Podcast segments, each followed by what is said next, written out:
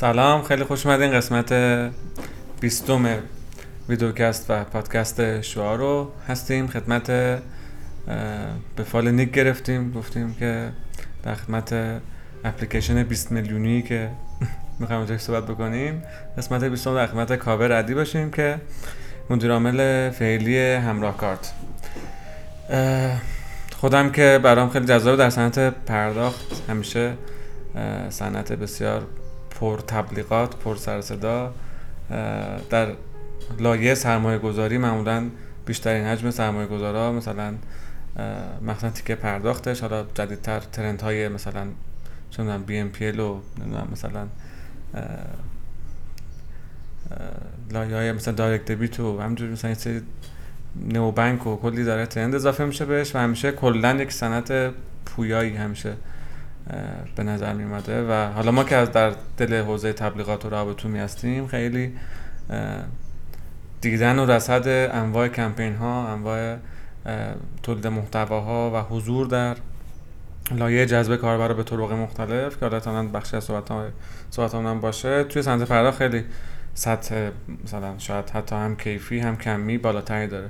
و خیلی اوقات این خیلی حالت متعالی به خودش هم می‌گیره. از این جهت این که در مورد حوزه پرداخت به طور کلی خیلی ویژه تر صحبت بکنیم خیلی موضوع جزایی بود. ما قبلتر کلا فینتک یا کریپتو داشتیم. وندار مثلا قسمت خوبی شد.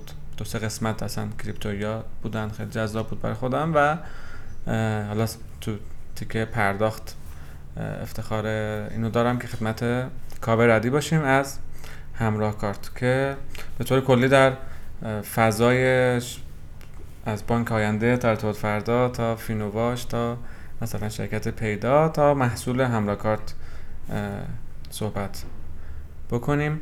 قبلش هم کاور ردی خود شما معرفی بکنه که من انقدرشون می‌دونم که تیکه هم دانشکده ایم توی دانشکده کارفرینی تهران و قبلش هم قبلش نمی‌دونم کجا بودین نه شروع کنیم خود خودت. به خدمت. سلامت بشین.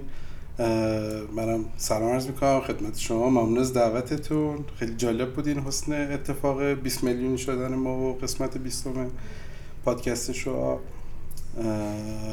خدمت بیننده ها و شنونده از همین سلام ترمه که دانشگاه شروع. از ترم که دانشگاه ببین ورود من به دانشکده کارآفرینی خیلی من این که ارشده برای کارشناسی. آه از قبلش شروع بکنم. لیسانسم رو مهندسی آیتی قبول شدم توی یه دانشگاه غیر انتفاعی به اسم شیخ بهایی. بله. و صادقانه خیلی هم اتفاقی این اتفاق افتاد. اهل درس نبود یعنی نه اهل درس بودم. ولی فکر می‌کردم که مثلا مهندسی عمران مکانیک یه همچین چیزی قرار قبول بشم آیتی رو به گوشم نخورده بود اصلا. که چیه؟ ولی رتبه اون چیزی که دوست داشتم نشد. دیگه همه مهندسی عمران و مکانیک و شهرسازی و هر چی که دوست داشتم بزنم زدم یکم اون تها مونده بود که می‌گفتن صد تا انتخاب تا حتما انجام بده. دقیقا انتخاب 83 هم بود. آیتی. یه فامیلی داشتیم این داشت کارشناسی ارشد برق می‌خوند امیر کبیر این گفت آره آیتی رشته جدیدی و خوبه و اینا و ما زدیم زدیم که پر بشه و دست هر غذا همون هم قبول شدیم. همون هم قبول شدیم ولی از رشته خیلی خوش آمد. از رشته خیلی خیلی خوشم اومد. طوری که مثلا سال دوم شروع کردیم. یه مجله علمی رو بیرون آوردن که کلا میگم دانشگاه به درس گذشت یا فعالیت اتفاقا جنبی و داوطلبانه ارزم به حضورتون دانشگاه بیشتر به یه مسیر اینطوری داشت. مثلا شاید یه سال اولش بیشتر به مثلا فضای استقلال از خانواده و فاصله گرفتن از خانواده گذشت. از سال دوم که مثلا رشته برام جذابتر شد شروع کردیم رو مجلمون کار کردن. یه مجله بود به اسم کانکت بعد یکم هم مثلا اون حس و حال دانشجویی و فرهنگ دانشجویی رو داشتیم. نمی‌خواستیم فقط حالت مثلا علمی داشته باشیم یا محتوا راجع به رشته تحصیلمون رو داشته باشیم. دانشگاه رو اذیت می‌کردیم استادا رو اذیت می‌کردیم. فقط برای یه شماره به ما بودجه دادن. همین موضوع باعث شد که ما سرتق هم بودیم می‌خواستیم حتما شماره بیشتری رو در بیاریم. خودمون افتادیم دنبال اسپانسر. دنبال اسپانسر گشتنم برای مجله مثلا مخاطبینش دانشجوی مهندسی نرم افزار و علوم کامپیوتر و آیتی بودن. باعث شد که خب طبیعتا با اکوسیستم آیتی اصفهان آشنا شدم. تقریبا سال سوم دانشگاه به بعدم بیشتر به ماجراجویی توی این فضا گذشت که مثلا کارهای پروژه‌ای می‌گرفتیم کارهای ارزان به حضورتون part time می‌گرفتیم و چند تا کار e-commerce ی توی اون مقطع انجام دادیم. یکیش توی حوزه email marketing بود که خیلی زودم با شکست مواجه شد. یکی دیگهش تو حوزه فروشگاه اینترنتی بود. تازه اون موقع دیجیکالا داشت مقیاس می‌گرفت. هنوزم خیلی چیز نشد. دارم راجع مثلا سال 86 اینا صحبت می‌کنم. و خیلی از مثلا لوازم کامپیوتری فروشی اصفهان دوست داشتن که تبدیل به دیجیکالا بشن. و ما مثلا اونجا مثلا توی این حوزه کم کار کردیم. ولی خب رشتم خیلی دوست داشتم. خیلی باش ارتباط برقرار کردم. مخصوصا به قسمت نرمترش یعنی مثلا برنامه نویسیم واقعا هیچ وقت خیلی خوب نبود. اصلا تقریبا می‌تونم بگم خیلی هم بد بود. ولی مثلا یه درسایی مثل مهندسی کامپیوتر الگوریتم اینا برام خیلی جذاب بود. رشتم دوست داشتم دوست داشتم توی این حوزه کار بکنم. یه انگیزه خیلی جدی داشتم اون موقع برای به سربازی نرفتن توی اون سن و سال. که منجر شد به اینکه حتما بخوام ادامه تحصیل بدم. بعد حالا من فارغ از دانشگاه و بعد دانشگاه از بچگی خیلی کار می‌کردم. یعنی توی خانواده به دنیا اومدم بزرگ شدم که کار خیلی ارزش بود براشون. و از بچگی بابا ما رو می‌برد در مغازه و تابستونه مثلا کار می‌کردیم. بابام خیلی دوست داشت که مثلا لیسانس تو بگیر بس خیلی هم واقعا آدم درس خونی نبودم ولی رشتم دوست داشتم. بیا مثلا با هم دیگه کار کنیم و بیا تو شرکت خودم کار کنه. اینا من دوست داشتم که ولی توی همین رشته ادامه تحصیل بدم. یه قراری با هم دیگه گذاشتیم که اگر که من روزانه تهران قبول شدم مسیر خودم رو ادامه بدم. اگر که قبول نشدم چشم. بریم خدمت خانواده مجدد. خب شروع کردم خیلی جدی ترم مرخصی گرفتم برای کارشناسی ارشد خوندن که خب مثلا وقتی مرخصی می‌گیری دیگه خیلی درس نمی‌خونی.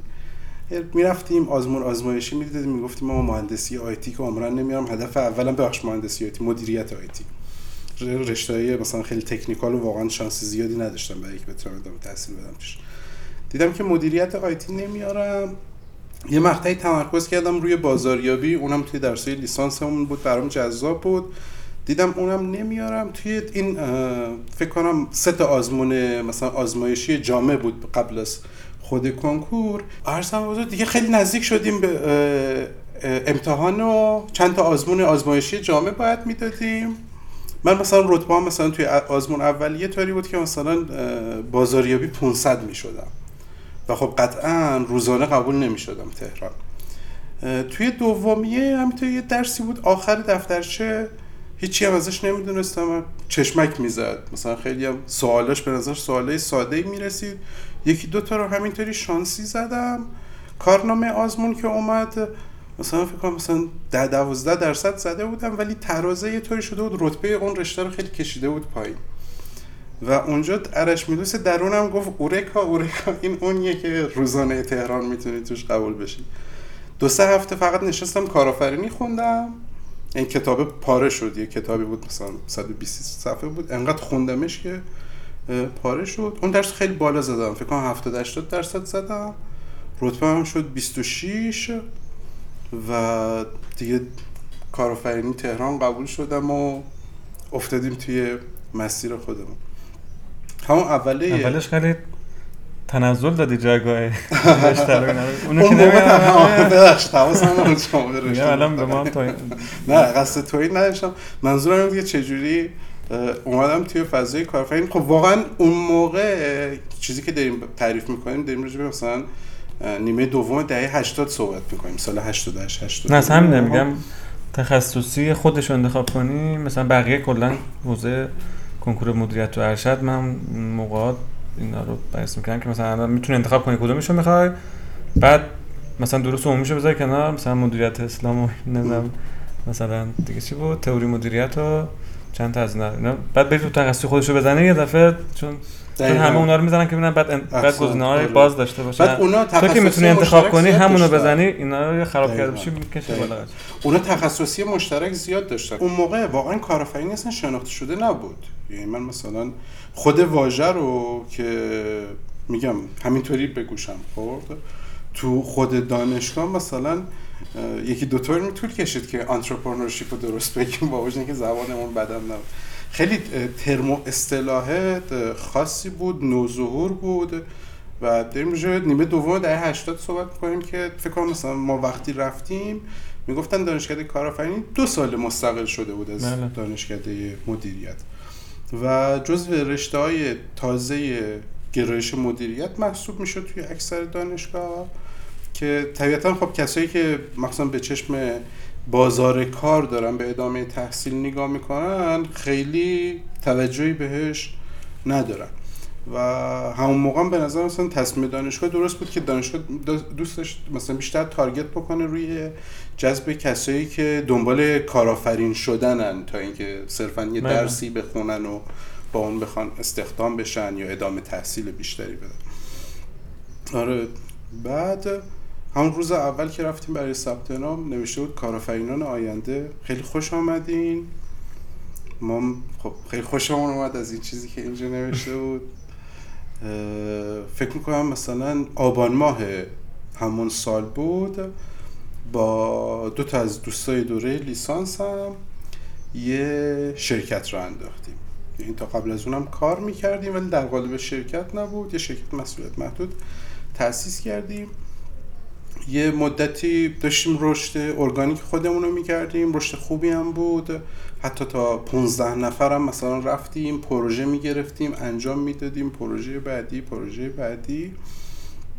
تا اینکه یه فرصت کارآفرینانه رو من شناسایی کردم که خود خاطره اون فرصته و تشخیص اون فرصته رو چه کردیم خیلی خیلی چیز مفصلیه. شاید توی این پادکست نگنجه. ولی تصمیم گرفتم که شرکت از مثلا حالت پروژه محور تمرکزش رو بگذاره روی تولید یک محصول برای خودش. جوان بودیم تاباوری نداشتیم. بلد بودیم چیکار باید بکنیم ولی روحیه کافی رو براش نداشتیم. یکیمون می‌خواست ازدواج بکنه یکی می‌خواست بره سربازی یکی می‌خواست حتما توی شرکتی کار کنه که حقوق مکفی داشته باشه. و چون خیلی هم با هم دیگه رفیق بودیم دیسپند شدیم و مثلا محصوله رو رها کردیم. بعد از اون اینجا هنوز تحصیل من تمام نشده بود. با یکی از استادای دانشگاه شروع کردم پروژه‌ای کار کردن که خیلی خیلی برام یادگیرنده بود.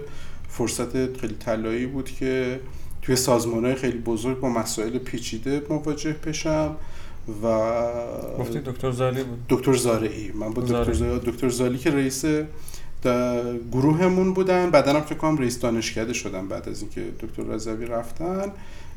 ایشون خب شاید فرصت نداشتن خیلی به پروژه و اینا بپردازن چون که رئیس گروه بودن. ولی آقای دکتر زارعی که من واقعا خیلی خیلی چیز ازشون یاد گرفتم پروژه های خوبی رو با هم دیگه کار کردیم. و این مدت هم گذشت. تا اینکه خب مثلا همین مثلا دیدن سازمان های بزرگ و کارهایی که داریم توی پروژه ها می‌کنیم من رو به صرافت این رسوند که نیاز به تجربه خیلی بیشتری دارم برای اینکه بتونم یه کارآفرین موفقی بشم. و تقریبا اواخر دوره تحصیلم بود که رفتم شرکت توسن. اونجا خب یه شرکت خیلی موفقی بود به خصوص توی اون مقطع دامیننت پلیر بودن توی بازار خودشون و خیلی برای من تجربه منحصر به فردی بود و می‌تونم بگم مثلا توی حدود مثلا چهار سال خورده ای که اونجا کار کردم gain م از هر دو تا دانشگاه خیلی بیشتر بود. یعنی تقریبا فهمیدم که اون چیزایی که توی کتاب هست توی practice هست توی market ایران چجوری میشه tailored بشه. از اشتباهات مدیریتی مو متوجه شدم با مدیر خوبی که اونجا داشتم که شاید تاثیرگذار بود توی fail کردن شرکتم. و خوشبختانه زمینم برام فراهم بود با توجه به اینکه مثلا بکراند نسبتا متفاوتی داشتم از کسایی که صرفا مثلا یه مسیر شغلی کارشناسی کارمندی رو داشتن. فضا برای نوآوری برای مثلا کارهای جسورانه برای اینکه مثلا توسعه بازار بدیم و اینها هم فراهم بود و خیلی کار متنوعی کردم توی شرکت توسن ارزم به حضورتون بعد از یه مقطعی هم توی یه شرکت پارتنری شرکت سوئیسی به اسم گروه فناوری پرند که پارتنر شرکتی بودن به اسم وندیا مشغول به کار بودم به عنوان مدیر فروش. اونجا هم تجربه خیلی فوق العاده بود محصول اون محصول خیلی خوبی بود. و رقبای محصول توی سطح بین المللیش آمریکایی و انگلیسی بودن که توی فضایی که دیگه یواش یواش برجام پاره شده بود و اینها خیلی سخت اونا داشتن با وجودی مثلا تو دنیا دامیننتر بودن از شرکت سوئیسیه. نمی‌تونستن خیلی خوب توی ایران کار کنن ولی ما خب خیلی خوب تونستیم کار بکنیم و مثلا 970 درصد رشد زدیم. توی شد اگه اشتباه نکنم سال 2019 بود که ما بین همه پارتنرها و دفتر منطقه‌ای وندیا بیشترین درآمد از فروش به مشتری جدید رو داشتیم و مثلا با وجودی که مثلا توی حوزه enterprise service management و ام بود توی ایران خیلی بازار نوظهوری بود تقاضای زیادی براش نبود قیمت هم ارزی بود برای ما ولی با وجود این مثلا تونستیم انقدر خوب کار بکنیم چون محصول محصول خیلی خوبی بود. که رکورد دار مثلا فروش خود vendor شدیم. بعد از اون هم اینا دیگه تقریبا بعد از توسن که چهار سال خورده طول کشید همه دو سال دو ساله. توی شرکت تازه تاسیس یعنی از بعد به تاسیس فرابوم سمت معاونت کسب و کار رو گرفتم. اونجا هم برای من یادگیری خیلی خوبی داشت. از آقای دکتر فرمرزی خیلی چیز یاد گرفتم.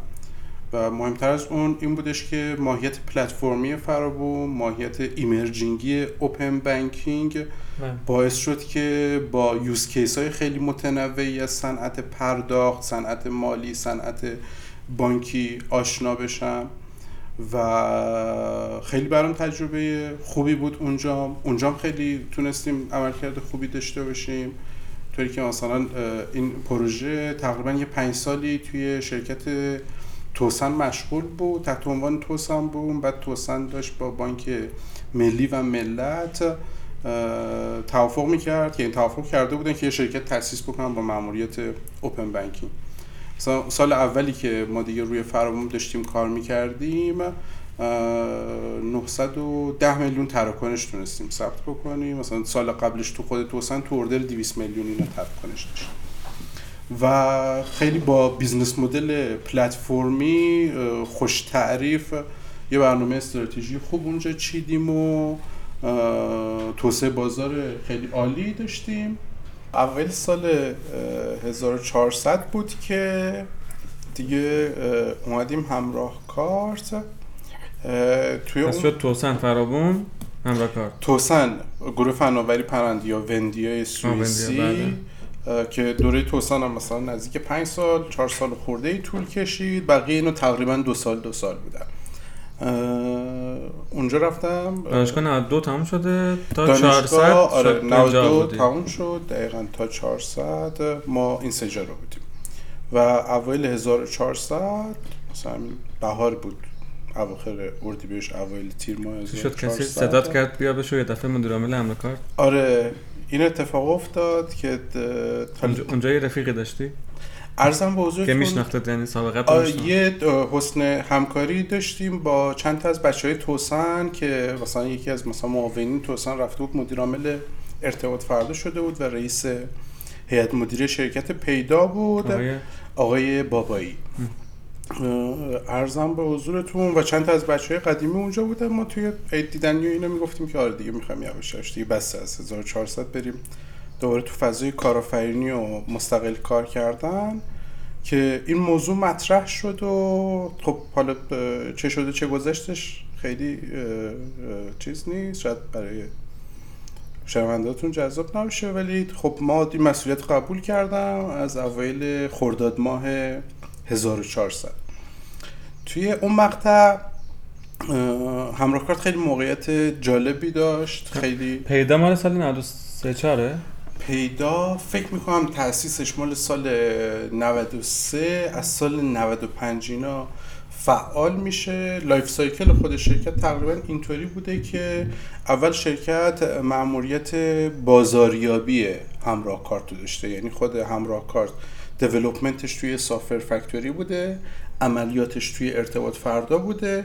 و اون هسته اولیه که برای شرکت پیدا شکل می‌گیره بیشتر از جنس بازاریابی پس خود همراه کارت اصلا عقبتر از پیداه بله بله. همراه کارت عقبتر از پیداست تقریبا همراه کارت سال 97 یا 98 از ارتباط فردا مالکیتش منتقل میشه به شرکت پیدا. 97 نه. خود همراه چه که اصلا وارد بازار شده که 93 فکر کنم اولین ورژن همراه کارت بوده. آف چند بود 89 آب آب روی یو اس که خیلی قدیمی آره بودن آره. ولی فکر کنم اپلیکیشنشون مال سال همون اول دهه 90 بشه. اون موقع من میگم توی فضای موبایلی نبودم مثلا توی بیشتر software enterprise بودیم. دقیقش حضور ذهن ندارم. مثلا از همراه کارت هفت سال گذشته یعنی در بله همراه کارت دقیقا هفت سال عمرشه. امین آقاجانی مدیر عامل بوده؟ از روز اول تا؟ نه فکر کنم قبل ازش هم یه دو سالی آقای شکیبانیا مسئولیت داشتن. بعد ایشون میان. بعد از اینکه اون دیگه موضوع marketing همراه کارت یکم توسعه پیدا می‌کنه طراحی محصول هم اضافه میشه به ماموریت شرکت پیدا. ایشون به عنوان مشاور میان بعد مدیر عامل میشن و بعد تقریبا یه دو سال قبل از اینکه من به مجموعه منتقل بشم development یا شاید هم کمتر یک سال قبل از اینکه مجموعه منتقل بشم development همراه کارتم از اون software factory منتقل میشه به شرکت پیدا. وقتی که ما اومدیم خب شرکت پیدا هنوز شکل و شمایل شرکتی به خودش نگرفته بود. ولی چشماندازی که سامدار هستیش که بشه ارتباط فردا و بانک آینده براش ترسیم کرده بود این بودش که یه شرکت مستقلی بشه و بره با توجه به جایگاه خوبی که همراه کار توی مارکت گرفته تبدیل بشه به یه شرکتی که مثلا چشمانداز بورسی داشته باشه و آی پیو بشه. محصول هم محصول خیلی خوبی بود محصول خیلی دوست داشتنی بود. اما از لحاظ معماری یعنی فارغ از اون لایه تجربه کاربری که واقعا چیز منحصر به فردی بود و هست از لحاظ معماری متناسب نبود با اون اسکیلی که همراه کار تونسته بود کاربر جذب بکنه. معماری از زیر ساخت میگی معماری نرم افزاری و که این موضوع خب باعث می‌شد که هزینه های زیر ساختیمون خیلی بره بالا. یعنی مثلا سرورهایی که داشتن اپریشن همراه کارت انجام می‌دادن مثلا خیلی خیلی چند برابر حالتی بودن. اگه که مموری نرم افزاری همراه کارت مثلا متناسب با اون تعداد کاربر می بود که اینم خب خیلی طبیعیه وقتی خب یه شرکتی بله. شروع می‌کنه به یه کاری یه محصول تازه میاد نگاه نگاه لین و ناب هستش نگاه اینه که گو تو مارکت سریع تر باشه ولی خب توازنه شاید حفظ نشده بود توی جذب کاربر و استقبالی که از همراه کارت شده بود و بهبودهایی که باید به صورت مستمر توی اون زیر ساخته اتفاق که این رو داشتیم به عنوان شرایط محصول و اولین ارزشاش رو به ما وقتی نشون داد که ما با یک سری quick fix و به خصوص ارتباطی که توی فرابوم با کل صنعت تونسته بودیم بگیریم سقف کارت به کارت رو تونستیم جابجا جا بکنیم. و همراه کارت اومد روی روزهای یک میلیون تراکنشی. چیزی که مثلا تا پیش از اون هیچ وقت اتفاق نیفتاده بود. ولی چون مثلا من سقف یعنی ببین سقف کارت به کارت اون موقع مثلا برای خیلی از بانک یک میلیون بود روی همراه کارت. همون موقع مثلا دستگاه خود پرداز اون موقع دستگاه خود برداشت 3 میلیون, سه میلیون بود. بود. بعضی از بانک ها مثلا توی موبایل بانکشون تا 5 میلیون هم میذاشتن کارت به کارت انجام بشه. بعد مثلا حتی اگه داخلی بود سقف مثلا به مراتب بیشترم توی مثلا چند تا از بانک ها بودن که مثلا توی اپلیکیشن های خودشون سقفاشون بالاتر بود ولی به غیر سقف های پایین تری رو داده بودن. ولی خب ما با یه ارتباط موثری که با بانک ها برقرار ارتباط کردیم موثر یعنی ارتباط موثر یعنی که ما نشون دادیم که تعداد کاربرای مثلا بانک X پیش ما چقدره و داریم چقدر کارمزد براش خلق می‌کنیم بدون اینکه هزینه مثلا حتی نگهداری ATM رو بده. و خب طبیعتا افزایش سقفم می‌تونه کارمزد و درآمد غیر مشاعش رو بیشتر بکنه. بعضی از بانک ها نمی‌شد یعنی با این استدلال ها نمی‌شد باشون خیلی چیز کرد. چون مثلا نگاهشون این بود که کارت به کارت خروج منابع از بانک من. من تحت شرایطی نباید بگذارم. همینم مجبورم که گذاشتم. ولی توی خیلی از بانک ها این استقبالی صورت گرفت. چون ببین یه اتفاقی که مثلا تا پیش از من افتاده بود این بودش که خود شرکت پیدا توی سند به عنوان یه موجودیت مستقل که قرار باشه تمرکز بکنه روی که به بانک ها به چشم service provider نگاه بکنه اقدام نکرده بود. این کار بیشتر تو لایه ارتباط فردا بود که شاید خب مثلا بین کلی business line اولویت زیادی نداشت. ولی ما اینو کرده بودیم مأموریت خودمون. و تا پیش از این life cycle ی شرکت پیدا تمرکزش روی side کاربر بازار و user گرفتن بود تا مثلا اینکه با بانک ها بتونه ارتباط موثری بله. داشته باشه. اصلا عملا می‌تونم بگم هیچ ارتباطی وجود نداشت. مثلا قراردادها ها همه با خود ارتباط فردا بود با واسطه مثلا داشتن با پیدا کار می‌کردن و خیلی پیدا رو به عنوان یه انتیتی مستقل نمیشناختن. الان مدیر عامل پیدا مدیر عامل املاکات یعنی خودت. بله اصلا اسم شرکت اصلا پیداست. همراه کارت هم محصول تنها محصول شرکت. پیدا هستش.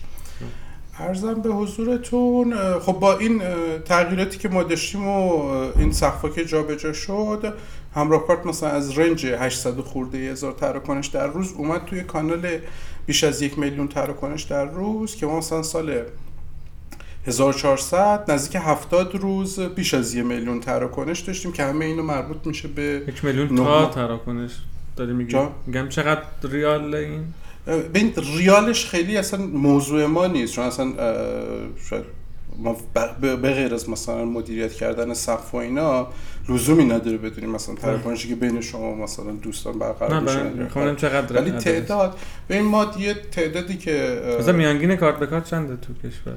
مبلغی اگه بخوام بگم میانگین کارت به کارتی که توی مدیوم موبایلی داره انجام میشه سال گذشته مثلا 400 و خورده ای هزار تومن بود. این مبلغ مبلغ مثلا خیلی زیادی نیست خیلی نزدیک به سقفه نیست. ولی خب سقفه برای خیلی مثلا جذاب بودش. اونایی که پرتراکنش بودن از این کارت به کارت میشه.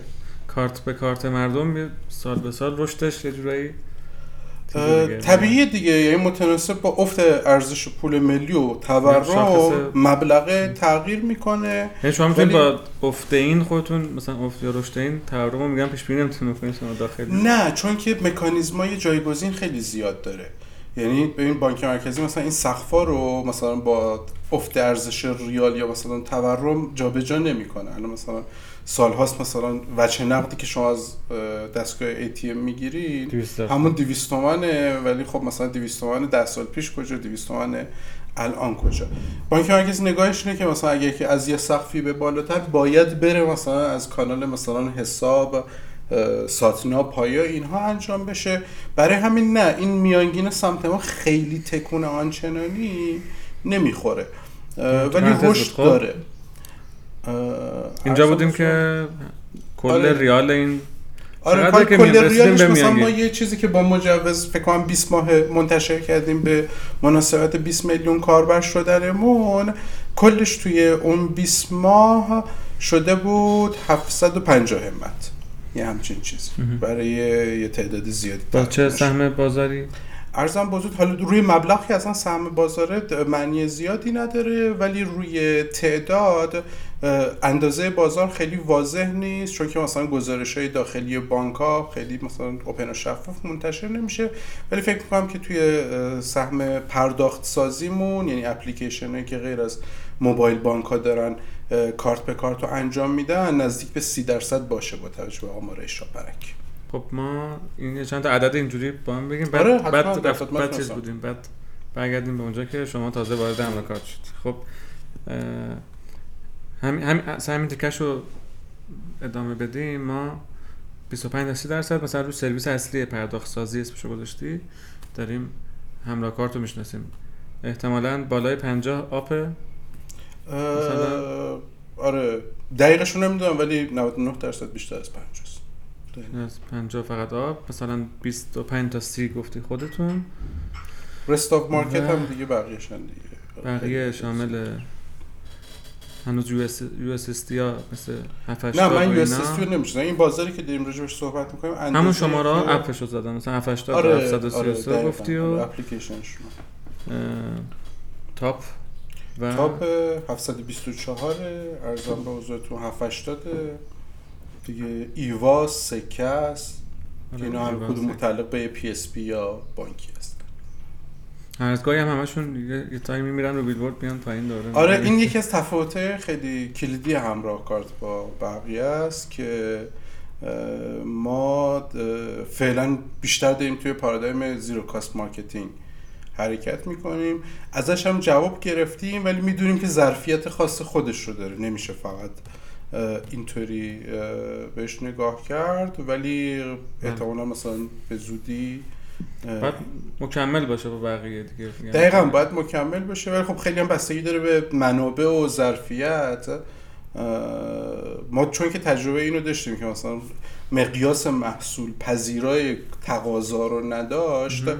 فعلا داریم اون رو از لحاظ معماری و زیرساختی اصلاحاتی روش انجام میدیم که بتونیم برای سطح تا پنج برابر الان خودمون رو آماده بکنیم در راستای رودمپمون و قطعا توی اون مقطع لازمه که کار اینطوری هم انجام شد پرداخت سازی که حالا من مشخصا اسم جدید کارت کار به کارت. ترینش میشه کارت به کارت. بعد مثلا چیز دیگه هم مثلا شاید اضافه می‌کنیم توی ایران فعلا نه ولی خب مثلا توی اروپا به اسم payment initiation service شناخته میشه. هر چقدر بانک مرکزی اجازه بده اینا هم بعدا اضافه. می‌کنیم بعد سرویس دوم شارژ و بسته است که همیشه استفاده میشه که بجز این پر پرداختی های پی اس پی ها بازیگره دیگه هم کلا که داره. بله.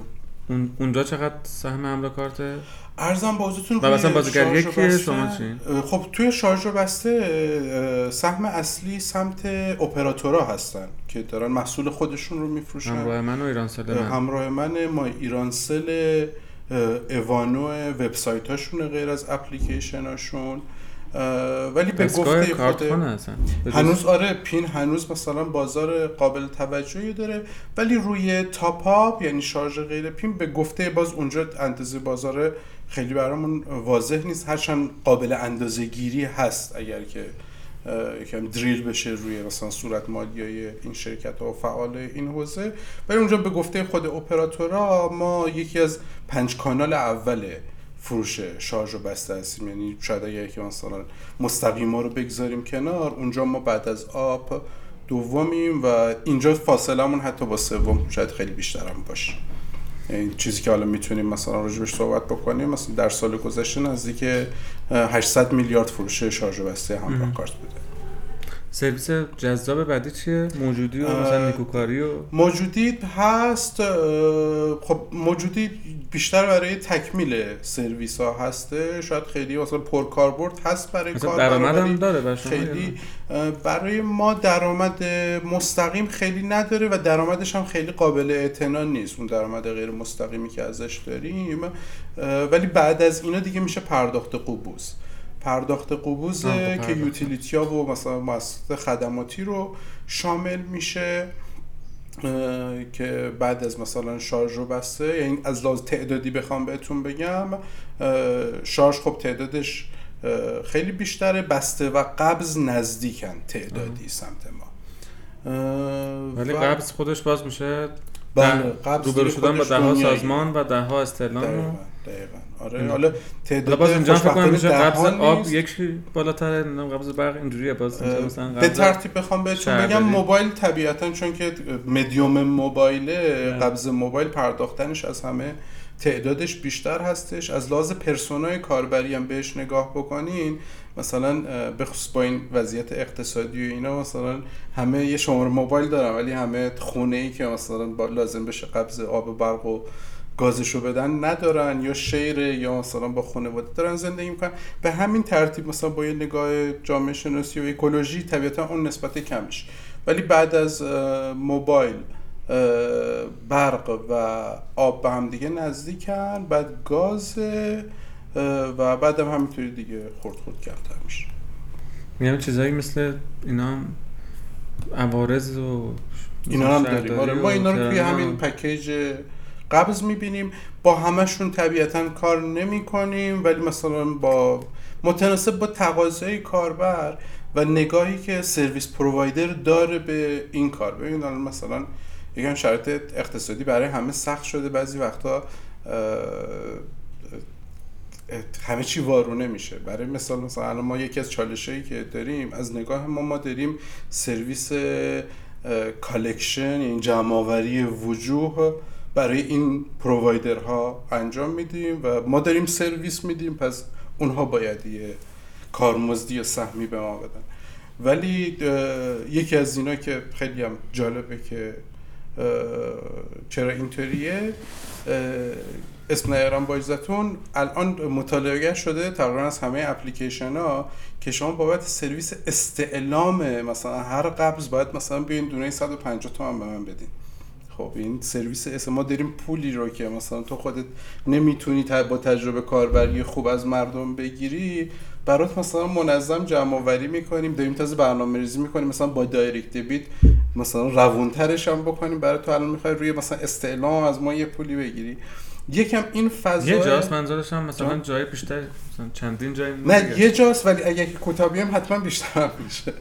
ولی یکیشون حالا مثلا حالا سبک مدیریتیه به مثلا سرویس استعلامشون نگاهشون اینه که بعد از سرویس استعلام من زنم رفت سمت خلافی مثلا اونه خلافی. هم هست. حالا خلافی من یوتیلیتی نمی‌دیدم. خلافی هم هست. اونو شما دارین؟ خلافی هم دارین؟ خلافی رو به زودی اضافه می‌کنین یعنی اونا اونجا اونم جنگ دیگه. خوش میگن خلافی و آزادرا فکر کنم نامد من خوش ببین آزادرا هنوز اینطوری نشده. ارزم بازتون ولی خلافی خب اینطوریه. خلافی یکم داستانش متفاوت بود. این خلافی سرویس رفت به سمت تشکیلی انحصار چندگانه. و من به نظر من در مورد خلافی من اول اپ خود پلیس منو داشتم. این مارکت باعث شد که این اتفاق بیفته. توی این مارکت چون که مثلا رقابت رقابت شاید درستی نیست که مثلا نظام کارمزدم روش تاثیر داره یا مثلا وابستگی یا مثلا شرکت یا شرکت خب مثلا خیلی بزرگ PSP مثلا هزینه های اپلیکیشن براش خیلی مهم نیست. حاضر بره مثلا سرش یه deal ی بکنه که مثلا خود اون deal ه مزایا و منافعش به هم دیگه نخورن. مثلا خیلی از PSP ها این رویکرد رو داشتن. اول سعی یه انحصاری سمت توانیر به وجود بیارن که اونجا حالا انحصاره به وجود اومد بعد یه مدتی انحصار شکست ولی خب توانیر حالا اونو گفتی بذار راحت اس بیاریم دیگه. توانیر نگاهش به سرویس collection نیست که برای استعلامش هم باید پول بدی. بعد این انحصاره رفت سمت یعنی با یه انحصار چندگانه سزلی رفت سمت سرویس خلافی و پلیس راهور شکل گرفت با این تز که مثلا مردم الان حاضرن توی دفاتر پیشخان کارمزد بدن اینجا هم باید بدن بله. منطق داره ولی اگر که dynamic بهش نگاه بکنیم life cycle سرویس رو بهش نگاه بکنیم اینکه کی میشه از یه سرویسی مثلا توی مدیوم دیجیتال مانیتایز کرد در مقایسه با مثلا مدیوم حضوری که پرینت داره مثلا هزینه ها و بهای تام شده ارائه اون سرویس بیشتره. و اگر که پرداخت متناظر و دقیق نداشته باشه مثلا هزینه کامله ولی وقتی تبدیل به پرداخت میشه که اصلا هزینه نداره ایناش بماند بیشتر برای ایجاد کردن انحصارایی که توی اون جنگ کاربری بتونن. کیا رفته بودن؟ ارزم حالا چون مناقصش برگزار شده و برنده شدن صداد بوده آب بوده و تاپ. اینو برنده یه مناقصه ای شدن. نه اینکه مثلا میگم اینو اپروچ کرده بودن ولی انقدر پیشنهادهای این مدلی مشابه توانید که بیا انحصاری به خودم بده من این کار می‌کنم زیاد بود. راهور اومده بود یه مناقصه ای گذاشته بود سه تا برنده داشتن. که حالا اگه بخوام تاریخچه‌ای هم براتون تعریف بکنم اینطوری بود که یه مدتی واقعا فکر می‌کردن که می‌تونن خیلی انحصاری این سرویس رو نگه دارن. راهور خیلی تلاش کرد که مدیوم های دیگه ارائه سرویس مثل crawl کردن و اینها رو حذف بکنه. موفق هم بود ولی بعدش دیدن که توی collection به مشکل خوردن و مثلا خیلی از کاربرا دیگه مثلا پرداخت نکردن.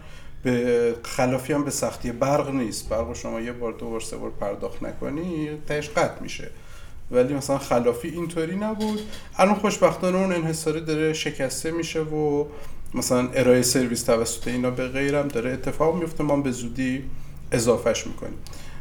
اونی که مستقیم خودش برای استعلام پول می‌خواد چیزه؟ مخابراته.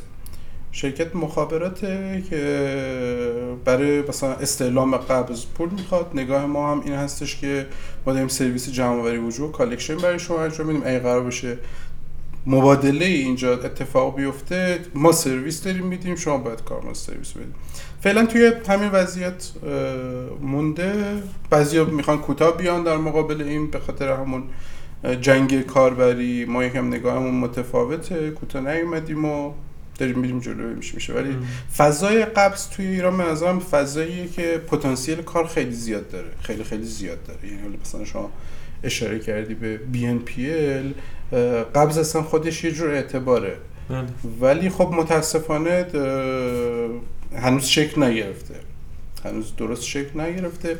شما چرا ما اینجا یکم با سرعت کمتر دارین اینو میریم؟ مثلا player دوم چرا با سرعت بیشتر اینا رو اضافه نکرده؟ یا تو اینا خب میگم player دوم می‌تونه حفظ کنید.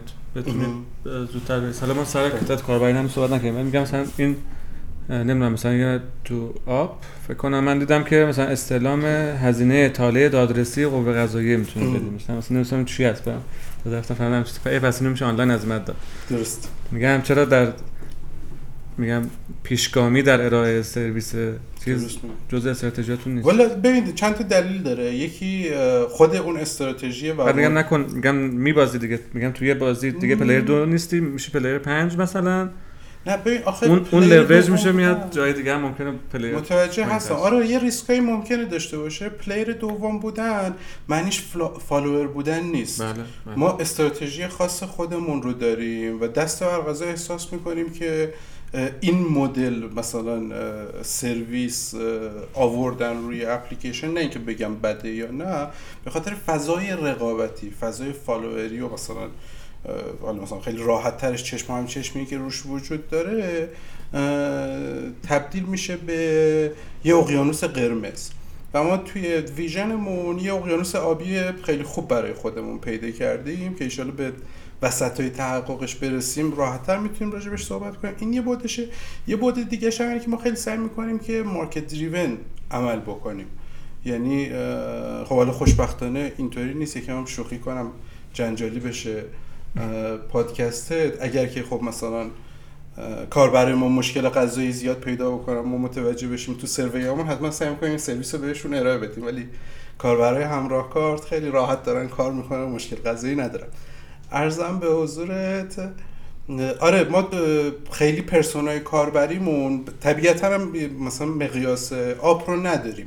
ولی پرسونای کاربریمون اگه یه چیزی از آن بخواد حتما به هر قیمتی شده سعی می‌کنیم بهش فراهم بکنیم. مثلا سرویس خلافی یا عوارض آزاد راهی دقیقا به خاطر دیمندی که از سمت کاربران بود اضافه شده. توی حالا همین داشتیم سرویس ها هم لیست می‌کردیم. من این برای خودم سواله. بازی نیکوکاری چجوریه؟ مثلا یه نیم درصد یک دهم درصد مال سرویس دهنده است؟ مال نیکوکاری سمت ما اینطوری نیست. سمت ما ما کاملا داریم از جنس مسئولیت اجتماعی بهش نگاه می‌کنیم. ممکن سمت بقیه اینجوری هست؟